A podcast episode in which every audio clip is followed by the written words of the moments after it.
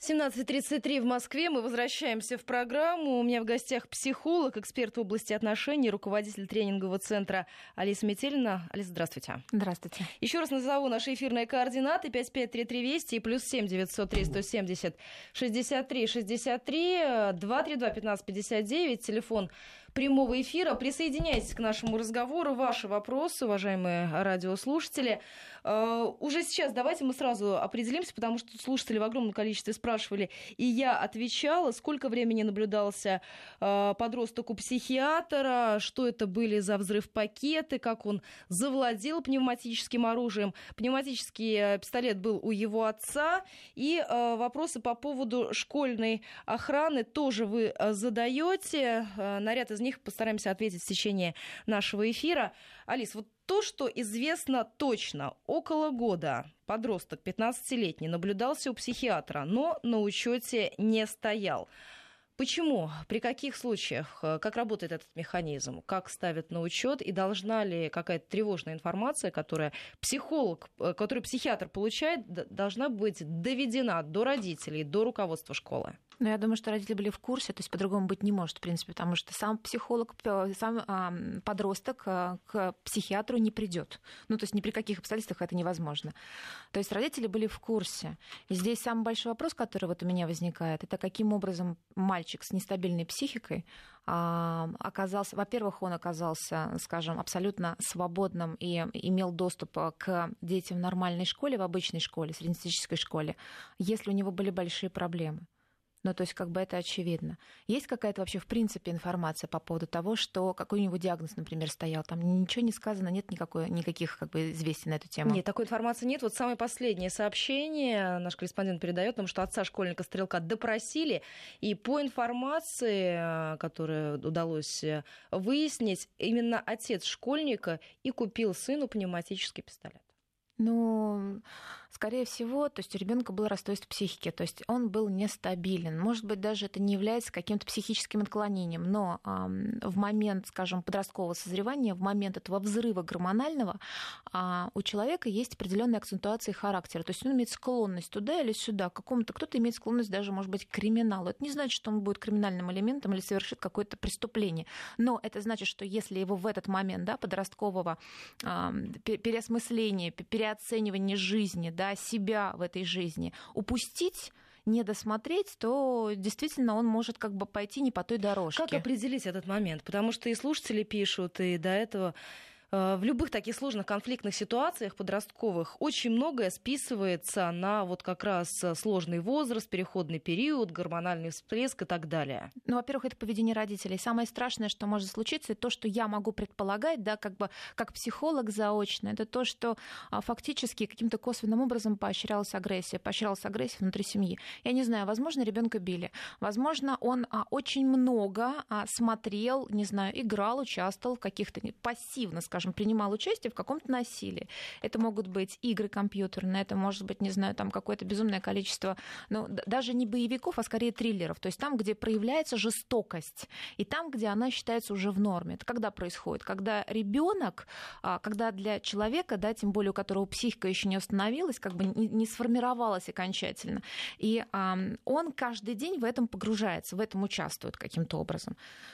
А, это, ну, смотрите, э, если ребё... родители привели ребенка к психиатру, если родители, э, ну, родные, да, говорят о том, что он говорил о том, что хочет покончить с собой, давно хотел это сделать, но думали, шутят. Отец покупает ему при этом пневматику. Ну, я бы сказала, что подсознательно ну, я, может быть, скажу очень острые, очень неприятные, очень, может быть, даже страшные слова, но если ребенок говорит о том, что он хочет покончить с собой, о том, что у него явная склонность к агрессии была, я уверена, в семье проявлялась и раньше.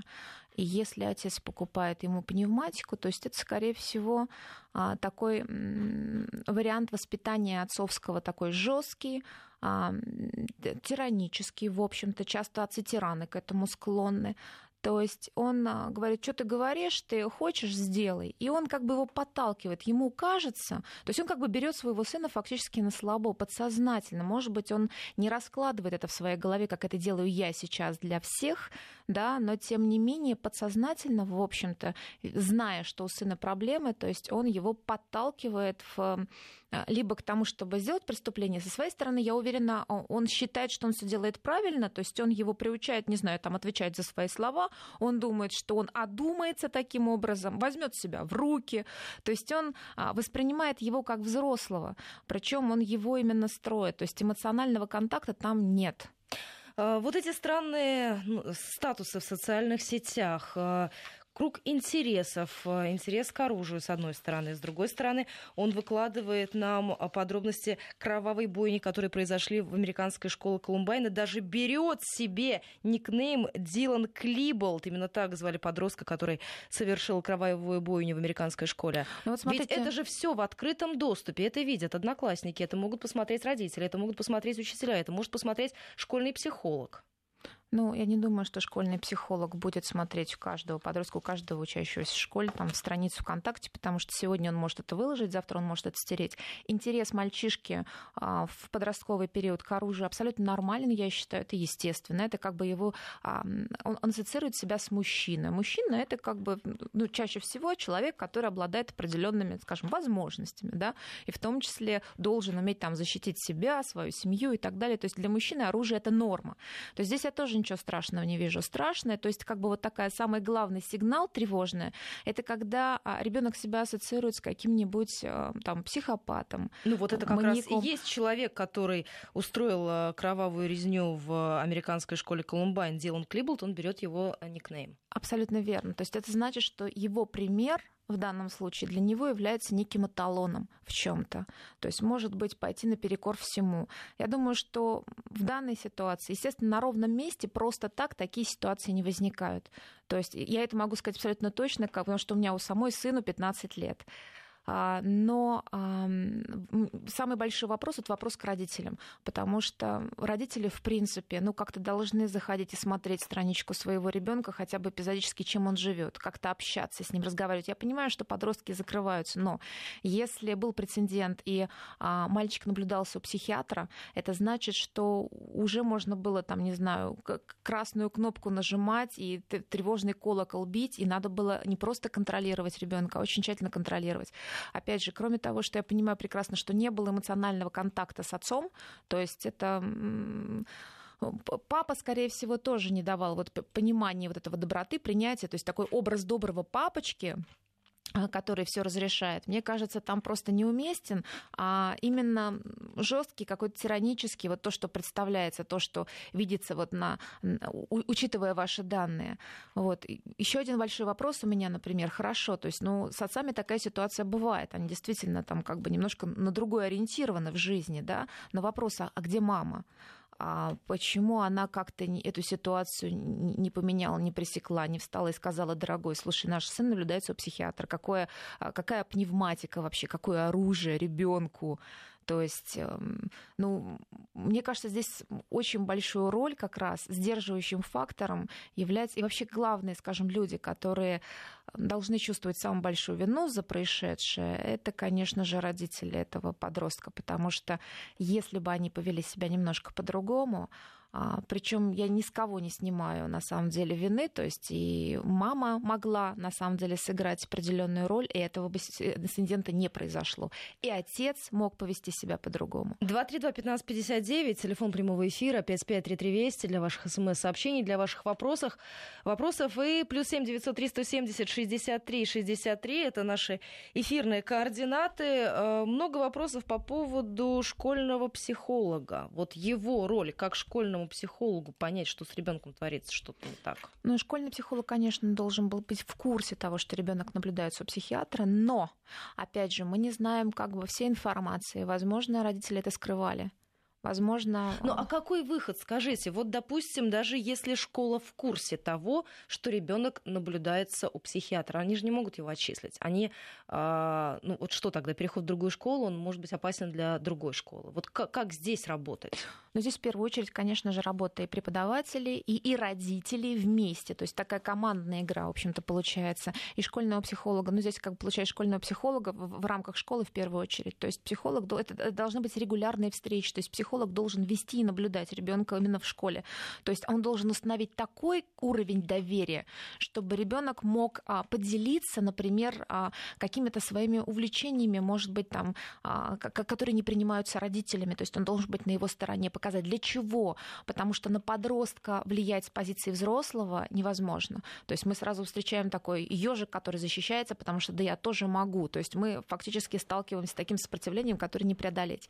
Есть, э, еще меня будет важное уточнение. Mm-hmm. Вот эта информация, она должна быть доступна не только родителям. Если родители приводят ребенка, ну, допустим, с суицидальными наклонностями подростка, они э, приход... приводят его к психиатру. Если психиатр понимает, что ситуация серьезная, кому он должен эту информацию в какой-то такой, да, в идеальной ситуации передать? Ну, конечно же, а, руководство школы, в которой ребенок учится, или, не знаю, заведению, руководство заведению, в которое ребенок ходит. Ну, то есть понятно, что это все должно быть конфиденциально. То есть а, родители и учащиеся не должны ничего знать, это их вообще не касается. И в данном случае, то есть это уже принимается решение вместе с психиатром, который знает ситуацию изнутри, да, он знает, что там... То есть психиатрия это всегда мы подразумеваем уже болезнь, уже отклонение такое серьезное. Поэтому вот мне удивительно, мне странно, почему я сказала по поводу того, что ребенок ходит в эту школу, странно, год наблюдается у психиатра, потому что если Но он, он не стоит на учете. Мы не знаем, почему это происходит. Может быть, они как-то договорились с психиатром, чтобы как бы не, не а, создавать огласку. Может быть и такая ситуация. Но ну, конечно, он... кто из родителей бы хотел, чтобы такая информация, допустим, а, утекла. Мы сейчас должны прерваться. У нас информация о погоде, затем продолжим. 17.48 в Москве. Мы возвращаемся в программу в студии Вести ФМ. Психолог, эксперт в области отношений, руководитель тренингового центра Алиса Метелина. Ну вот смотрите, слушатели нам пишут, если бы в школе были нормальные отношения, то ничего бы не случилось. И нечего всех собак вешать на родителей. Нет, но здесь, вы знаете, как бы есть вопрос. С одной стороны, это резонно, с другой стороны, есть очень важный момент. Если бы нормальные были отношения в семье, и ребенок нормально а, развивался, да, то, соответственно, как бы у него в школе были бы друзья, у него были точки опоры. Я уверена, что ребенок был либо изгоем, либо у него было какое-то очень, очень маленькое окружение. То есть, как бы полноценных, нормальных, доверительных отношений со сверстниками у него не было. Еще одно сообщение из Москвы. Его оскорбляли и били одноклассники. Отец для защиты, судя по всему, наш слушатель предполагает, купил ему травматический пистолет. Виноваты учителя. Парня затравили, он этого не хотел. А статусы и никнейм – это призыв. Но а, насчет статуса я опять же говорю, что это как бы говорит о том, что у человека внутренний дисбаланс, нужно обратить внимание и срочно говорить, говорить, еще раз говорить, смотреть за ребенком, да, и вести его к психологу, как минимум. Соответственно, то, что касается парня затравили, то здесь опять же вопрос к родителям. Понимаете, если есть люди, которых травят, значит, а, они а, каким-то образом себя ведут, что провоцируют такое отношение к себе со стороны сверстников. Я знаю, что дети это самые жестокие создания. Ни один взрослый не сравнится с ребенком. Это все понятно. Но здесь, опять же, надо было, а, надо было выстраивать отношения с классом. Можно было перейти в другую школу, в конце концов, решить этот вопрос, да, и тогда а, этой ситуации, то есть когда меняется, скажем, а, ситуация, очень часто меняется и лидер. И там, где один а, человек в компании является омегой, да, отщепенцем, изгоем, которого воспринимают как жертву, он приходит в другую компанию, там он может быть и не альфа, может быть и не лидер, но тем не менее он там такой уверенный середнячок и держится. То есть здесь вопрос в том, что ну, вопрос а, решать ли переводить ребенка в другую школу, это опять же вопрос к родителям в первую очередь, да? Скажите, какова роль учителей? На эту тему тоже много вопросов. 553320 и плюс 7 903 170 63 63. Конфликты с учителями – это не редкость. Как понять, что конфликт может закончиться вот такой серьезной трагедией? Учителю как понять, с учетом того, что в данной ситуации, как мы видим, родители не реагировали? Многие списывают это на подростковое поведение, на трудный возраст, на подростковую агрессию, в конце концов. Какие тревожные сигналы, на какие детали учителю обращать внимание? Что Но вот здесь... это, не, это не просто там конфликтная ситуация, которая разрешится там спустя пару, а, пару дней, пару месяцев. Но есть, знаете, когда а, ребенок на уроке слушает, он может слушать и при этом как бы быть доброжелательно настроенным, он занимается своими делами, да, он как бы раздражает учителя, потому что он не слушает его, но при этом он там балагурит, смеется, шутит. То есть, собственно говоря, у него внутри нет агрессии, потому что когда у человека агрессия направлена либо на себя, либо вовне. То есть кто-то один пострадает, либо сам человек, который эту агрессию в себе держит, либо окружающие. То есть это нельзя оставлять без внимания. Если эта ситуация, вот эта вот внутренняя агрессия держится длительное время, это значит, что ребенок замкнут, это значит, что он как бы все время у него определенное выражение лица, это значит, что он как ежик такой колючий. Эта ситуация, она не меняется. То есть бывает у всех плохое настроение, бывают плохие дни, бывает, когда учитель сказал, там кто-то ответил, все что угодно бывает. Но если эта ситуация затянувшаяся, то есть эта ситуация длится месяцами, то есть рано или поздно произойдет взрыв какой-то, да, то есть где-то, если висит пистолет, он рано или поздно выстрелит. Вот то же самое можно сказать, что а, не, не людимый, не, не, скажем так, не пригретый, не согретый, а, не, не коммуникабельный, да, не выходящий наружу из своего внутреннего какого-то мира ребенок, такой вещь в себе, еще с явным негативным таким накалом, да, вот иногда чувствуется это ядро эмоциональное, эта тяжесть, которая идет от небольшого человека, то мы понимаем, что оно выстрелит, учитывая, что это подросток 100%. Последняя информация. Следователи, сотрудники полиции проводят обыск в квартире ученика, который устроил стрельбу в школе в Авантеевке. Передает наш корреспондент в квартиру, где живет подросток, приехали оперативники. Там в данные минуты проводится обыск. Ну вот смотрите, наш слушатель очень активно реагирует. Из Рязанской области сообщение. Ребенку 15, не вылазит из соцсетей, под чужими никами, все запаролено, запреты не помогают, заходит с разных телефонов.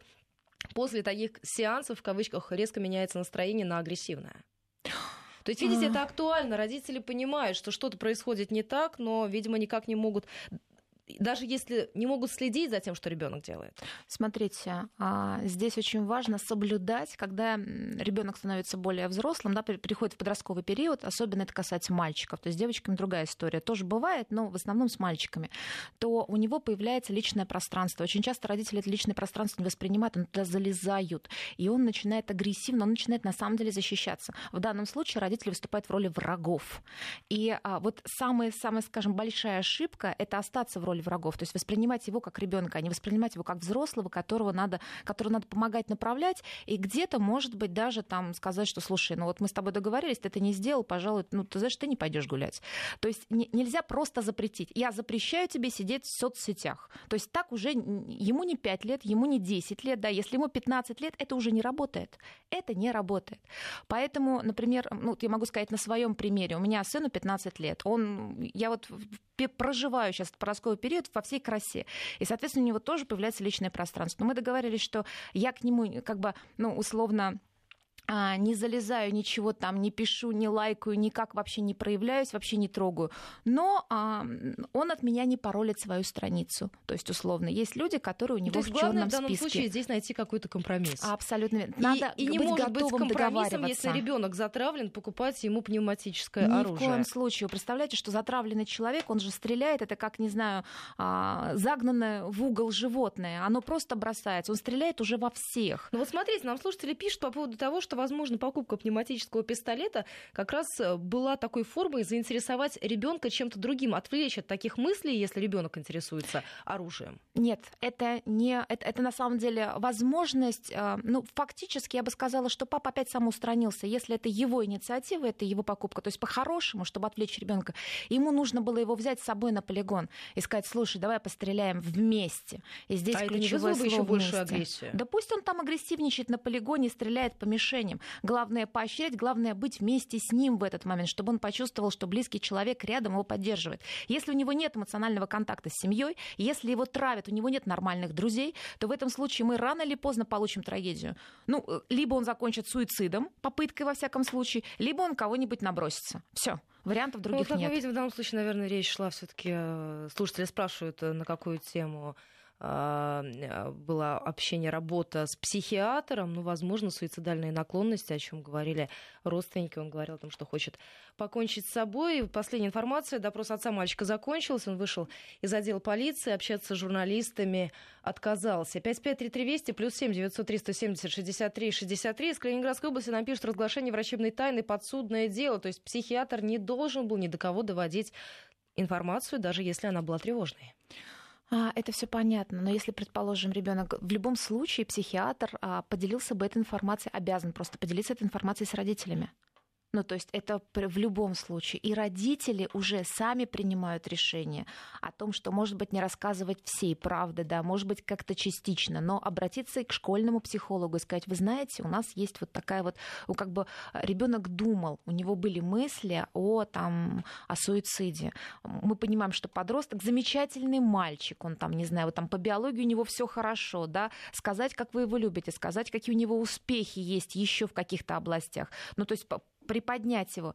И ну, сказать... смотрите, ведь могут, извините, что перебиваю, просто очень мало времени, могут реагировать и соседи, вот то, что говорят э, сейчас, там, нормальный парень, одни говорят в очках, интеллигентный, в принципе, спокойная семья. Соседка говорит, что семья переехала относительно недавно, купили здесь квартиру, недавно переехали. С одной стороны. С другой стороны, говорят о том, что э, были такие мысли, такие предположения, такие статусы в соцсетях.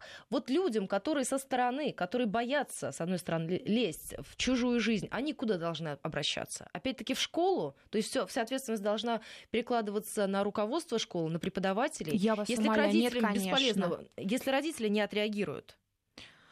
Если родители не отреагируют, ну, ну, это, скажем так, тогда такая ситуация, потому что в школу-то точно никто не пойдет. Ну, сосед не пойдет в школу к ребенку рассказывать о том, что у него там какой-то статус в соцсети. Ну, вы сами посудите, это как бы немножечко... Ну, а к родителю, вот, допустим, я как соседка, я понимаю, что что-то нехорошее происходит с этим мальчиком, да, я прихожу к родителям, они мне говорят, не лезьте не в свое дело. Но если они говорят, не лезьте не в свое дело, к сожалению, вы уже ничего не можете сделать. Ваша задача, как э, человека, заинтересованного в том, чтобы а, у людей все было хорошо, там рядом с вами, тем более это не чужие люди, это все-таки соседи, да, а, подойти, озвучить, сказать, что вы знаете, вот, вот такая-такая ситуация. Может быть, порекомендовать, сказать, что, вы знаете, у меня есть классный психолог, да, то есть он мог бы поработать, или там можем спросить.